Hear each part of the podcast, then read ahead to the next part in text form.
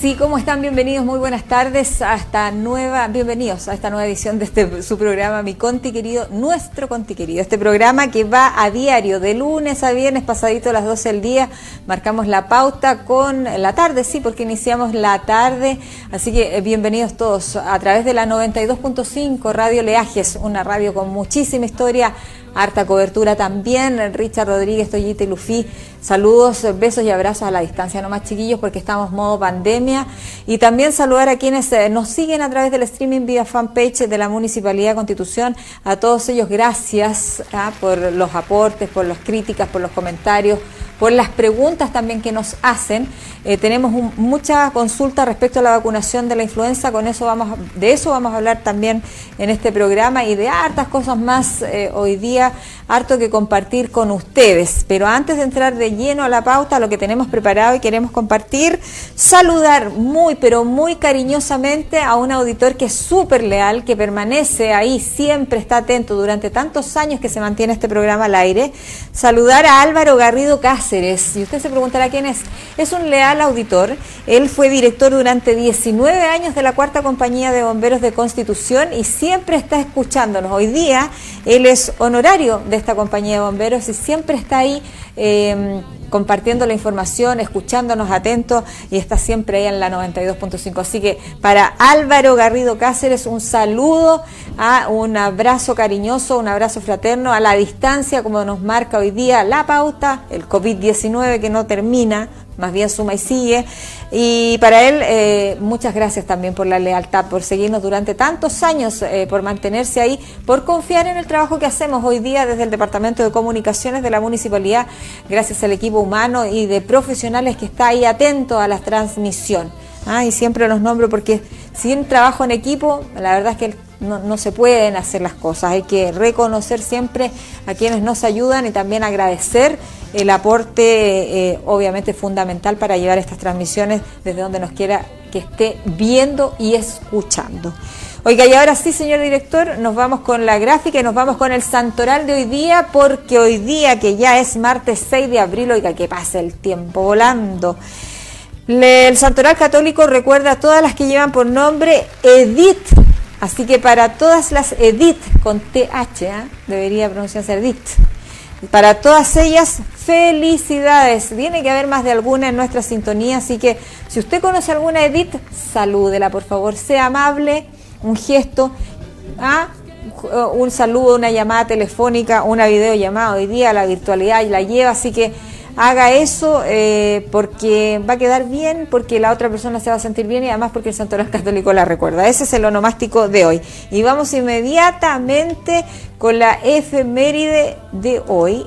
Encontramos una efeméride internacional y que, ¿sabe qué? Viene bien atingente eh, con lo que está pasando en nuestro país, en el mundo, todo lo que nos está sucediendo con la pandemia. Hoy día, la Organización Mundial de la Salud eh, conmemora el Día Mundial de la Actividad Física.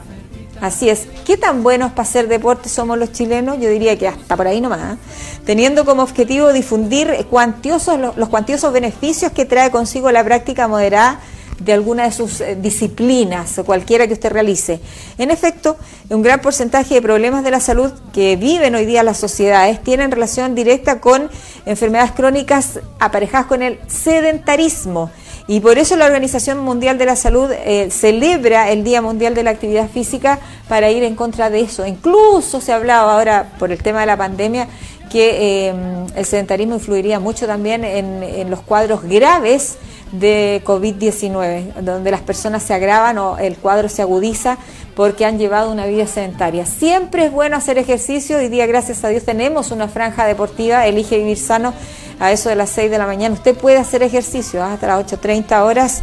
Eh, eh, en cualquiera de las fases que se encuentre su comuna del plan paso a paso. Recuerde que nosotros estamos en fase 1, cuarentena total, que dicho sea de paso, no se, no se reconoce mucho hoy día en las calles. Todavía encuentro en lo personal que hay mucha gente deambulando, mucha gente transitando por las calles de Constitución. No es fácil fiscalizar una cuarentena total y me imagino que tampoco es fácil eh, quedarse confinada de repente en, en, algunos lugares donde el espacio es súper reducido. Pero me fui para otro tema. Ya, así que el Día Internacional del Deporte se celebra hoy, ese es el Día Internacional de Deporte para el Desarrollo y la Paz. Así es, eso es lo que recuerda hoy día la Organización Mundial de la Salud. Vamos a hablar en un ratito más también hablando de salud en, esta misma área, porque eh, comenzó ayer la campaña nacional contra la influenza. Eh, ¿Quiénes pueden ser vacunados? ¿Cómo va a ser el calendario? ¿Va a ser por grupo etario? Eh, ¿Qué pasa si yo me vacuné hace poco con la segunda dosis del de, el coronavirus o el COVID?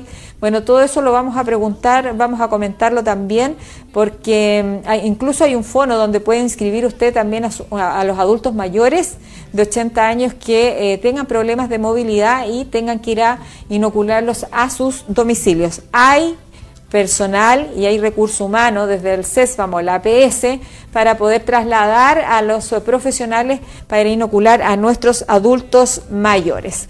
Oiga, y mm, también, y cambiamos radicalmente el tema, nos vamos del área de la salud al área de la política, porque está, oiga, la que arde en el tema de qué pasa con las eh, elecciones. ¿Se cambian o no se cambian? ¿La fecha en qué está eso? La verdad es que ha sido bien compleja la situación. Hoy día la comisión mixta de la Cámara de Diputados despachó el cambio de elecciones, o sea, definitivamente va a ser el 15 y 16 de eh, mayo. Se dispuso prohibición de aportes de campaña y reintegro de alcaldes. Ah, este informe será revisado desde las 11 horas, o sea, ya está siendo revisado por los diputados en sala, para luego durante la tarde, escuche bien, ser analizado por el Senado. Se espera que la iniciativa pueda ser despachada hoy día mismo para que a contar de mañana ya pueda ser ley, a ver si se promulga en tiempo récord. Este proyecto es una reforma constitucional que busca postergar las elecciones para el 10 y 11 de abril. Yo digo que es bueno porque así eh, tenemos tiempo, la mayoría de los ciudadanos, de informarnos de quiénes son eh, los personajes que están hoy día postulándose, ya sea alcaldes, eh, concejales, a gobernadores y constituyentes. Nosotros lo hemos estado repasando, incluso sugerimos algunos sitios en la red eh, para que usted los visite, por ejemplo, eleccionesmunicipales.cl, donde aparece muy clarito quiénes son los candidatos, por quién usted va a marcar su preferencia. Recuerde que va a recibir cuatro papeletas y en esas cuatro papeletas, en cada una de ellas tiene que marcar una preferencia. Yo diría que la papeleta que va a tener más problemas es la constituyente porque tiene 54 candidatos y va a ser complicado a la hora de elegir. Por eso es que hay que dar, eh, siempre todo pasa por algo. Gracias a Dios que tenemos más tiempo para eh, poder eh, informarnos de quiénes son los candidatos a, cada, a cada cargo. Entonces, a recordar que en la tardecita el proyecto de cambio de fecha de elección se vería ya en el Senado para ser promulgado en el día de mañana, en tiempo récord. Ahora, se determinó que los jefes comunales podrían retomar sus funciones, sin embargo, ahí hay un cuestionamiento porque dicen que... Eh, si esto se promulga, al final ellos van a, van a tener que retornar y van a solamente permanecer en el cargo por ocho días, porque tendrían que eh, cesar sus funciones un mes antes de las elecciones. Y ya estamos a 6 de abril, la verdad es que les quedaría re poco para funcionar en el cargo. Pero eso va a quedar eh, seguramente ya eh, saldado o superado esta tarde cuando ya pase al Senado, se discuta y quede listo para ser ley, porque como es modificación, tiene que ser promulgado, es una modificación a la ley. Así que eso en materia de elecciones, eh, comentarles aquello. Y también comentar que en fase 1 nos llaman desde la Seremía de Salud y nos dicen, porque este programa se comunicó ayer tarde con, la, con la producción de este programa, y nos dicen que, porque hay algunos que dicen, oye, ¿por qué a las 20 horas está todo cerrado? Porque es por un decreto exento del Ministerio de Salud, que todo el comercio tiene que cerrar sus puertas a las 20 horas. Y estamos hablando de los esenciales, ¿ah? estamos hablando de los que tienen que estar abiertos durante el día, pero ya a las 20 horas tienen que cerrar todos sus eh, locales comerciales. Recuerde que también hubo una modificación al horario del toque de queda. Hoy día ya es a las 21 horas, a contar del día sábado, al, perdón, de ayer, eh, ya es a las 21 horas. Así que nos dicen que el comercio esencial debe cerrar sus puertas a las 20 horas por un decreto exento. Eh, es una resolución que viene emanada desde el Ministerio de Salud. Por si usted se preguntaba por qué está cerrada la panadería a las 20 horas, bueno, porque tiene que cerrarse por decreto exento porque fue una de las modificaciones que se le han hecho al plan paso a paso del gobierno que pretende eh, evitar desplazamientos al máximo de las personas porque el virus se mueve contigo. Oiga, vamos a escuchar el reporte, como todos los días, eh, que hace Lorena Orellana Núñez, directora CESFAM Constitución, eh, actualizando las cifras del COVID-19, que no son para nada buenas, no se ve auspicioso el panorama. Es lamentable, esperemos que estos días de cuarentena total sirvan para bajar eh, la tasa de contagios y la positividad que tiene nuestra comuna, que es altísima de dos dígitos. Escuchemos a Lorena Orellana.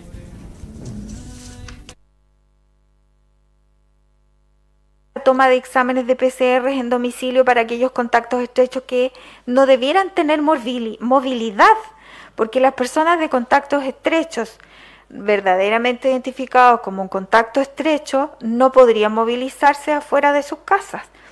Entonces nos llamaba la atención porque había gente dentro de la fila de las personas que iban a tomarse PCR que decían ser contacto estrecho de algún caso positivo. Sin embargo, el concepto de contacto estrecho, eh, hay personas que no lo entienden de eh, cómo es eh, en realidad el, el, significado de contacto estrecho y por lo tanto llegan y salen en el fondo sin tener ningún permiso y creen que es por ser contacto estrecho pueden salir del domicilio a diferencia de que un contacto estrecho de un caso positivo debe permanecer en resguardo en su domicilio.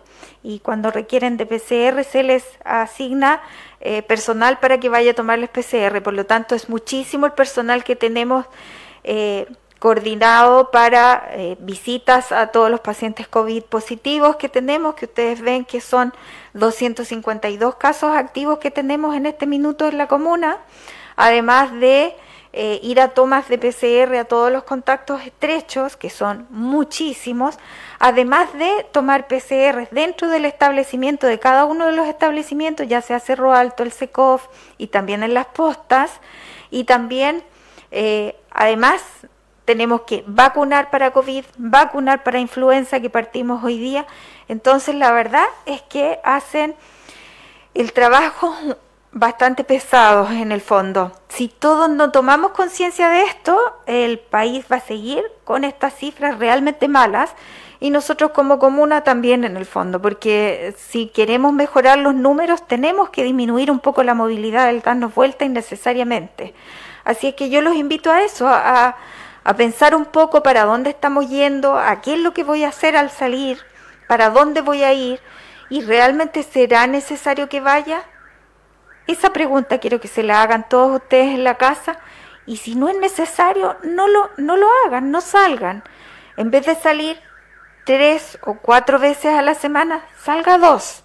Reduzca un poco su movilidad y eso va a ayudarnos a mejorar las cifras que tenemos hoy día en nuestra constitución.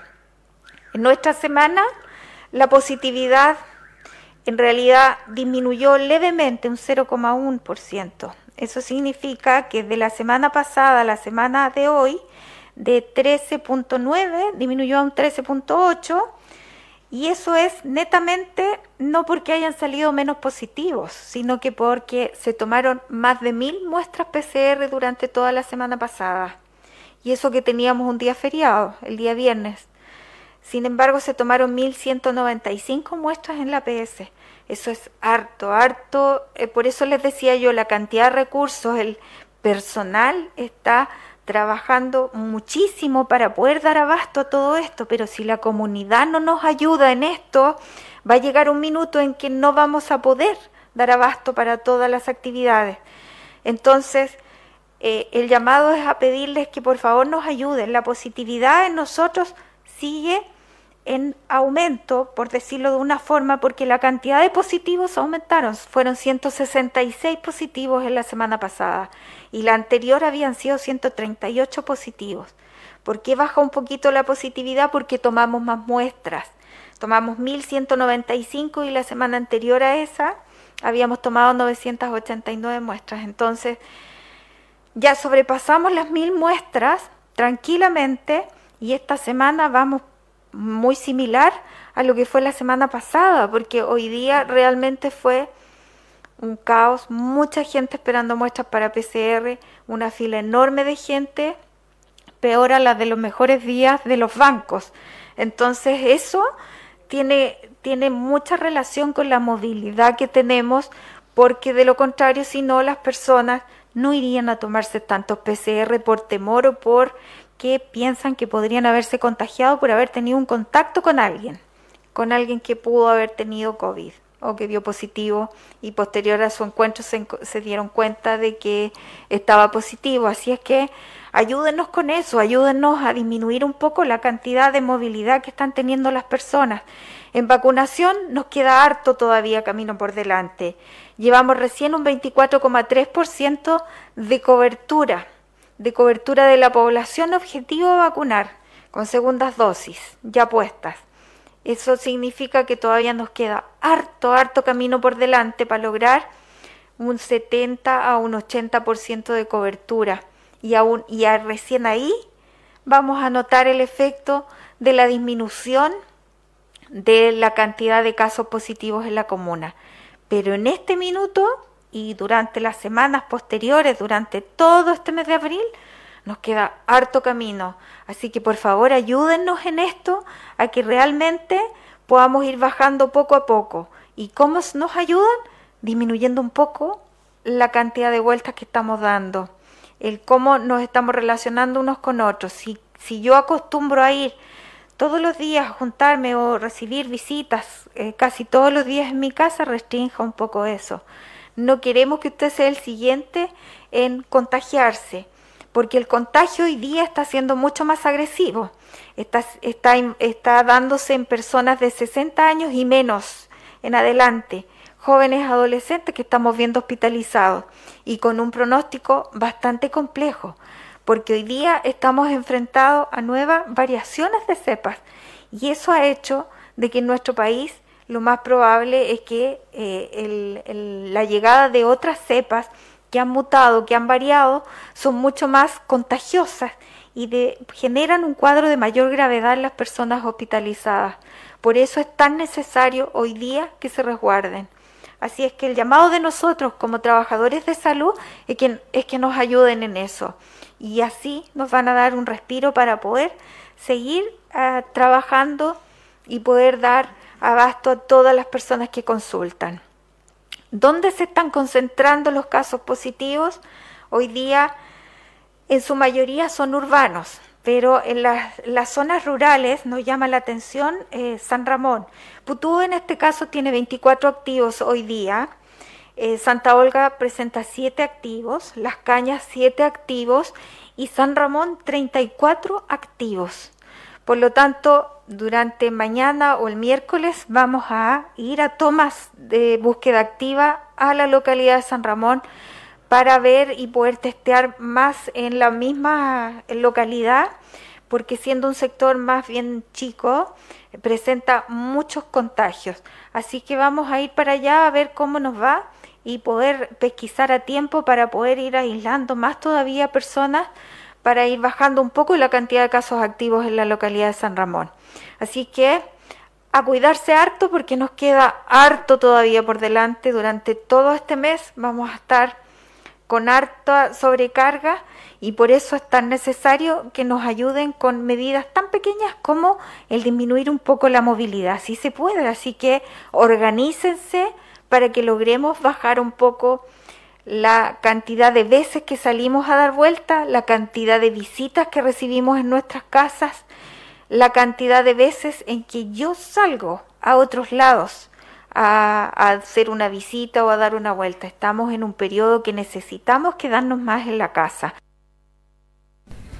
Ahí estábamos escuchando las palabras de Lorena Orellana Núñez, ella es directora CESFAM Constitución, hablando de la cantidad de casos positivos eh, que tiene nuestra comuna. Ya la, superamos los 2.000 confirmados eh, desde que va la pandemia, un 13,8% de positividad, algo que es súper alto todavía, que no nos hace pensar para nada en cambiar de fase, sino más bien mantenernos en fase 1. Eh, algunos preguntan cuánto vamos a permanecer en esta fase. Bueno, el comportamiento de ustedes va a depender cuánto permanezcamos en la fase.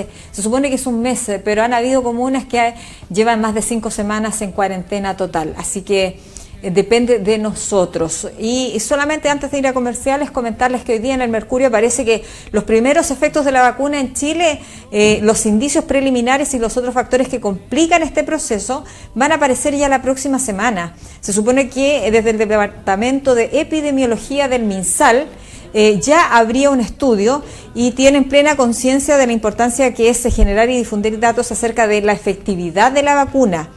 Ojo, que no me hace inmune, eso no significa que yo no me vaya a enfermar. La vacuna es efectiva para prevenir cualquier tipo de infección de SARS-CoV-2, para prevenir COVID sintomático, prevenir hospitalizaciones y prevenir ingreso a la UCI. Eso es lo que hace la vacuna. No es que no me vaya a dar el COVID o yo no vaya a contagiar si es que me, contagio. No, no es eso. No se, no se, ha entendido del todo bien el mensaje. Oiga, ahora sí nos vamos a comerciales y luego vamos a hablar del proceso de vacunación que, se que comenzó ayer también y que tiene que ver con la influenza. Ahí eh, nuestros auditores, nuestros adultos mayores atentos porque es por grupo etario y el llamado es a los, a los mayores de 80 años.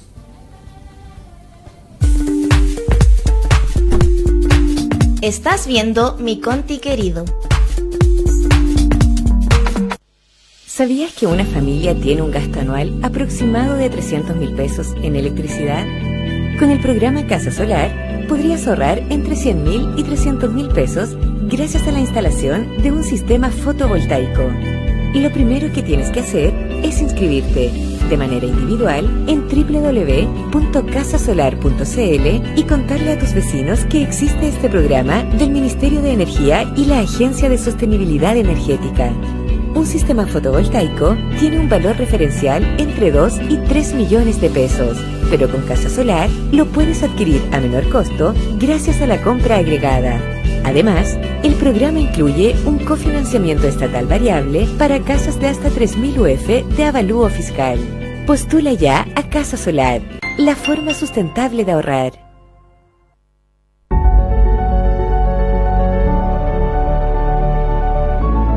Somos matrimonio y nos vamos a vacunar los dos. Y invito a todos los mayores como yo a vacunarse porque eso es para que estemos sanos. No tutubeen en eso, no tengan miedo. Yo conozco pocos adultos mayores, pero los que conozco los voy a invitar a que vengan a vacunarse. Confío plenamente en lo que han dicho los médicos, lo que han dicho las autoridades, que hay que vacunarse. No, yo nada. Siento bien, gracias a Dios. Yo me vacuno. Yo me vacuno.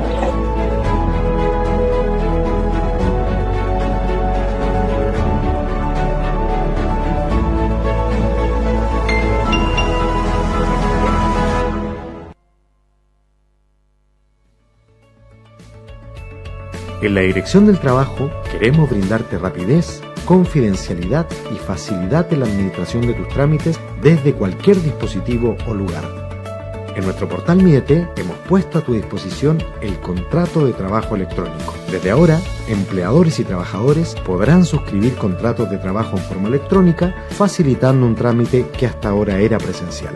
En una primera etapa, tipos de contratos que podrán ser suscritos serán aquellos de duración indefinida y a plazo fijo. Este trámite te permitirá disponer de un sistema electrónico que otorgará validez y disponibilidad en línea de los contratos de trabajo celebrados entre las partes.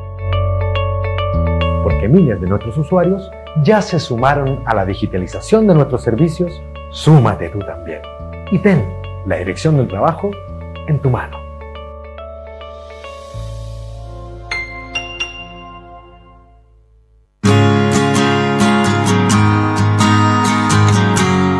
Durante todo 2020, la Secretaría Regional Ministerial del Medio Ambiente de la región del Maule ha ejecutado el Plan de Recuperación, Conservación y Gestión Recoge Ruil, cuyo objetivo es la implementación de acciones de mitigación para conservar esta especie arbórea, endémica y reconocida como un verdadero fósil viviente. Una de sus principales amenazas, paradójicamente, resulta ser el propio ser humano, y es que el 99,7% de los incendios forestales se producen por acción humana, según la CONAF. Fogatas y colillas de cigarrillos mal apagadas, el abandono de tierras y prácticas agrícolas como la preparación de áreas de pastoreo con fuego son algunas de las causas que ponen en riesgo a esta especie declarada en peligro de extinción. Valoremos nuestro patrimonio ambiental, cuidemos el presente y futuro del ruil en el bosque maulino costero. Todos somos responsables de contribuir en su restauración y recuperación.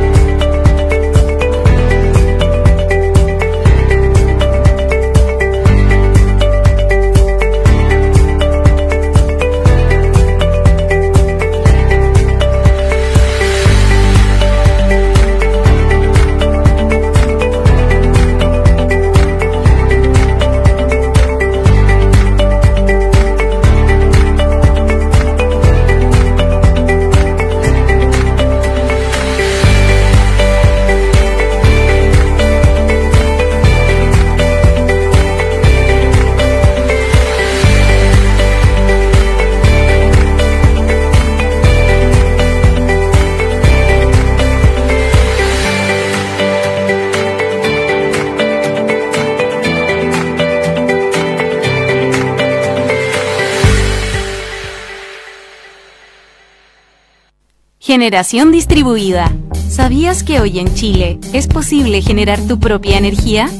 Gracias a la ley de generación distribuida, hoy las personas pueden instalar sus propios proyectos en base a energías renovables.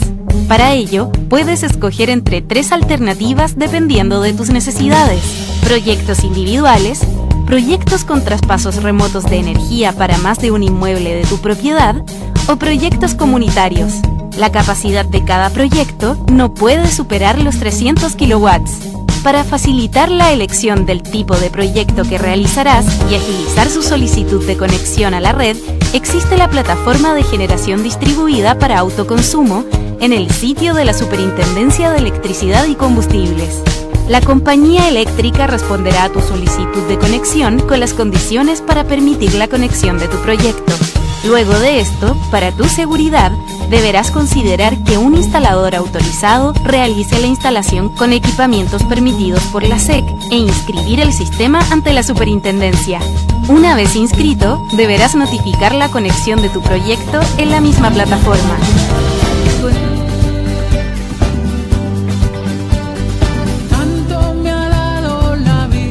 Al aire ya estamos de vuelta con el segundo bloque de este su programa, Mi Conti Querido, nuestro Conti Querido. Nos gusta hacer este programa porque queremos ser útiles, pues queremos ayudar a la gente a que esté bien informada, a entregar contenido a la conversación y que les sirva. ¿ah? Y también de repente echamos la talla, de repente nos reímos también porque, porque bueno, eh, para los tiempos que estamos viviendo, la sonrisa hoy día se valora. Vamos a conversar inmediatamente con ella porque el tiempo es oro y tenemos que preguntarle muchas cosas.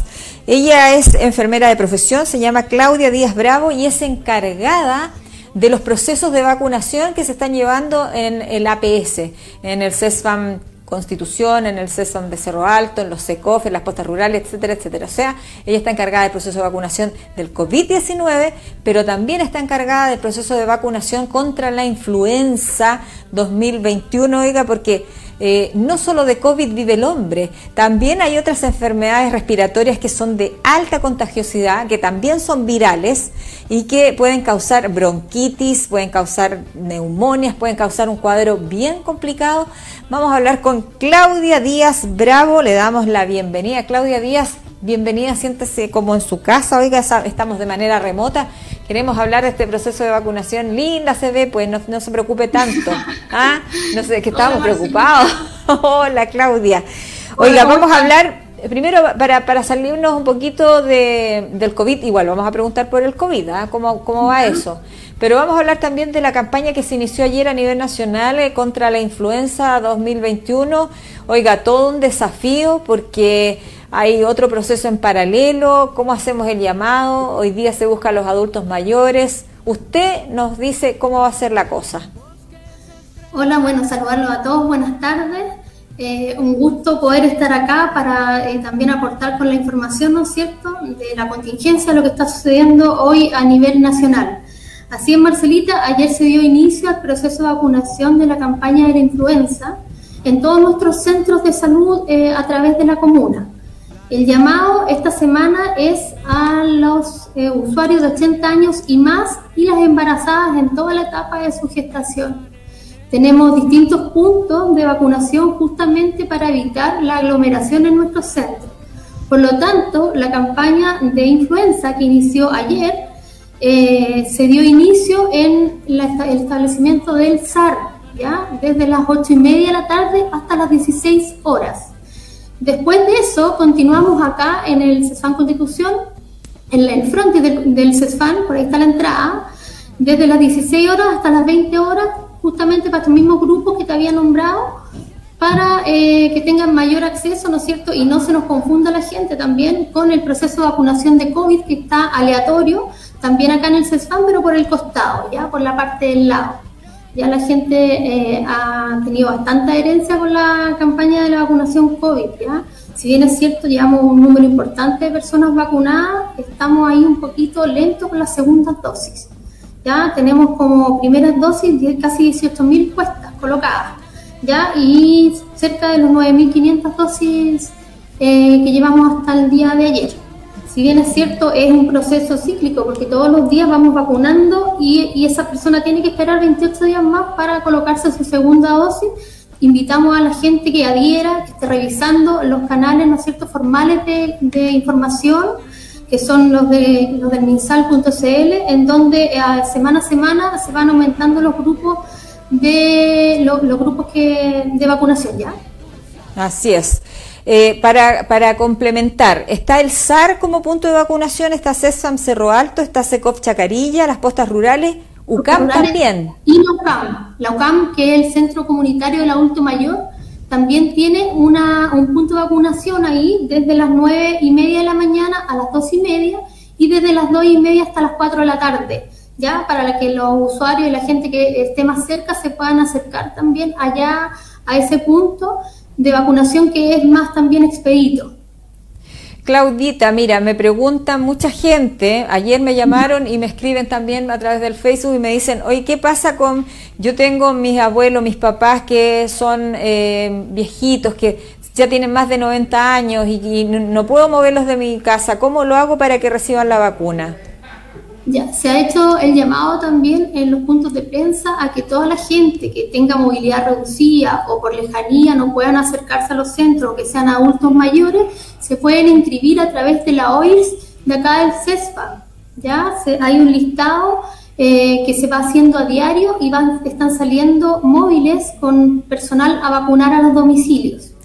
Y los podemos inscribir también en, un teléfono, el 712-249632. Sí, justamente es el número de la oficina de OIS. Ahí está, 712-249632. Lo repetimos para que la gente tome nota y pueda inscribir a sus adultos mayores. Empezamos con esta semana 80 y más. La próxima, y, la próxima semana, Claudia. Eh, eso se va viendo semana a semana, ya que es el mismo MinSal el que establece los grupos etarios. Ya eh, como gran parte de la comuna y de la región se encuentra en cuarentena, esta modalidad se da justamente para evitar las aglomeraciones de las personas.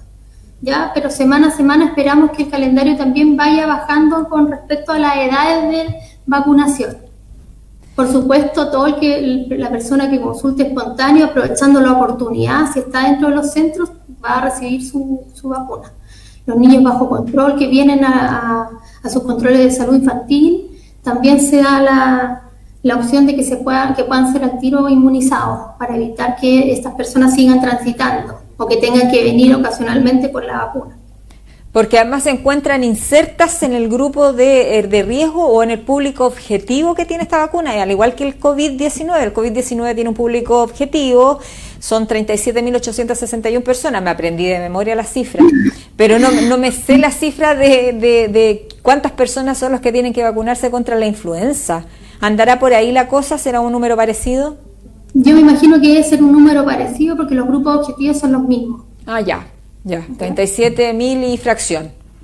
Oye, eh, este, este proceso de vacunación contra la influenza se tiene que prolongar hasta cuándo? ¿Cuánto tiempo es que propone? Eh, no sé si es una propuesta del Ministerio de Salud, es un tiempo acotado, ¿cómo es la cosa?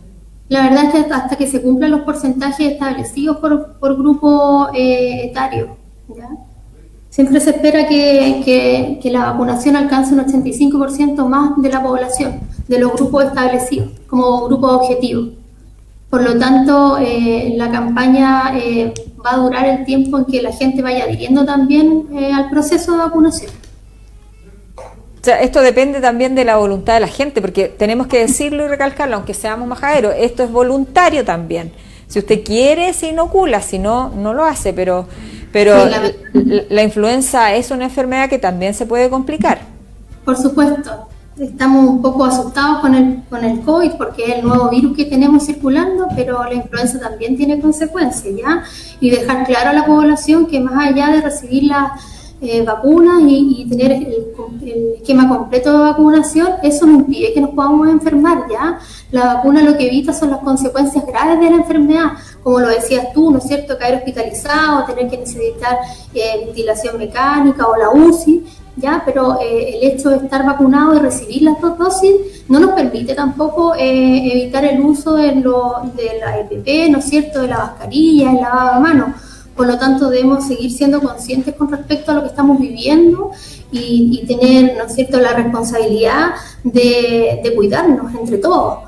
¿Ya? Nosotros como personal de salud hacemos un tremendo esfuerzo, pero si la población y la comunidad no nos ayuda y seguimos con estas cifras, esta cosa no sabemos cómo, cómo va a continuar. Sí, pues hasta dónde vamos a llegar, capaz que nos cambiemos nunca de fase, nos, nos pasen dos meses que en fase 1. Estoy exagerando la nota, pero bien podría ser si no bajan la tasa de, contagio. ¿Cómo ha sido el proceso de vacunación del COVID-19? La gente lo ha recibido bien, pero me dice usted que está un poco lenta la segunda dosis. ¿Qué pasa si yo me... Sí, ¿qué sucede? se han presentado un poquito lenta, hay una diferencia importante de, de números. Eh, Claudia, ¿qué pasa si yo me paso de los 28 días? Por ejemplo, yo me inoculé con Sinovac eh, una primera dosis, tengo que esperar los 28 días para ir a inocularme la segunda dosis. ¿Qué sucede si yo me paso de ese tiempo? Según los fabricantes de ambas vacunas, de la Sinovac y la Pfizer, no hay una fecha límite con respecto a la segunda vacunación. Sí es importante colocársela para recibir la inmunidad y que nuestro cuerpo empiece eh, con el proceso de inmunidad contra la enfermedad, ¿ya? Pero eh, no hay una fecha límite. Ya, o sea, se dan 28 días, se da 28 días como referencia, pero no importa que nos pasemos porque igual vamos a lograr crear anticuerpos en nuestro organismo. Sí, ya, lo importante es no colocarla eh, más de cuatro días antes, ¿ya? Eso ya. Sí. Eso sí. Y lo importante también es que eh, entre la segunda dosis y vacunarme contra la influenza también tengo que esperar un tiempo. Sí, así es. Ya tenemos que esperar 14 días después de la segunda vacunación de la vacuna del COVID. Ya. Esa, era la recomendación y la indicación. Así que también invitamos a todos nuestros adultos mayores y a la gente que ha recibido la segunda vacuna del COVID a que tengan en cuenta esos 14 días para que no tengan que venir los tengamos que devolver porque no cumplen con ese requisito. Ya no podemos inocularlo antes de, ese tiempo estimado. Ya, o sea, hay que tener, hay que, hay que seguir ese tiempo porque eh, no se pueden juntar las ambas vacunas. Sí, así es. Ya, oye, muchísimas gracias por toda esa información que acabamos de compartir con nuestros seguidores y con quienes nos escuchan a través de la 92.5, Claudia. ¿Algo más que agregar a la información? No, Marcela, solamente invitar a la comunidad, ¿no es cierto? Y a todas las personas que no han recibido su dosis de vacuna a que se acerquen a los distintos puntos y a los centros que tenemos eh, para que eh, semana a semana también se vayan enterando a través de los canales formales del MinSal, ¿no es cierto?, eh, cuáles son los grupos objetivos que se van incorporando y, vayan adhiriendo también a este proceso de vacunación. Es ah. muy importante que todos tengamos conciencia y que todos podamos recibir nuestra vacuna para poder también ayudar a, bajar las cifras de contagio y de una vez por todas poder eh, librarnos de esta pandemia que nos ha tenido tan afectado a nivel mundial. Así es. Gracias Claudia Díaz Bravo. Muchas gracias por esa información encargada de este proceso en el CESFAM de nuestra ciudad. Muchas gracias por la disposición. Que esté muy bien, saludos a todos. Gracias. Ahí estamos entonces escuchando a Claudia Díaz Bravo. Ella es encargada del proceso de vacunación tanto del COVID-19 como ahora también el tema de la influenza. El llamado es a cooperar, el llamado es a vacunarse, a ser responsable con nuestra salud. Son muchos los virus que andan eh, dando vuelta en invierno y estamos a puertas de eso y tenemos que ser súper responsables. Solo decir que si usted quiere inscribiros al adulto mayor que no puede acercarse por sus propios medios, lo puede hacer. Eh, llamando a un número de teléfono que está aquí, es la OIRS del CESFAM, y también decir que hay puntos de vacunación. ¿ah? está el SAR de 8.30 a 16 horas, al igual que Cerro Alto, CESFAM Cerro Alto, SECOF Chacarilla, Postas Rurales, la UCAM también de 9 a 14 horas, y CESFAM Constitución que es de 16 a 20 horas. Mayor información también la puedo encontrar en la www.constitución.cl. Y no, ya nos vamos, nos vamos con la gráfica, eh, los últimos contagiados, ahí está. Oiga, desde que va la pandemia hasta la fecha ya llevamos 2.199 personas contagiadas. Ayer se informó lamentablemente de 22 nuevos casos. Exámenes pendientes 92, recuperados 1925 Casos activos, no hay casos, muchos casos activos, 252 y fallecidos, lamentar la pérdida por o con COVID-19 de 22 eh, personas. Esperemos que hoy día nos vaya mejor en las cifras, no sigamos aumentando la positividad y quédese en casa en la medida de lo posible. Sabemos que el confinamiento es bien fome, pero tenemos que colaborar entre todos para poder em, terminar con esto y, cuidarnos, porque lo único que nos queda, aunque seamos majaderos, aburridos, y lávese las manos, porque con eso usted termina con el bicho inmediatamente. Nos reencontramos mañana, si Dios lo quiere, que tenga una linda tarde. Quédese en casa, cuidémonos entre todos. Chao, chao.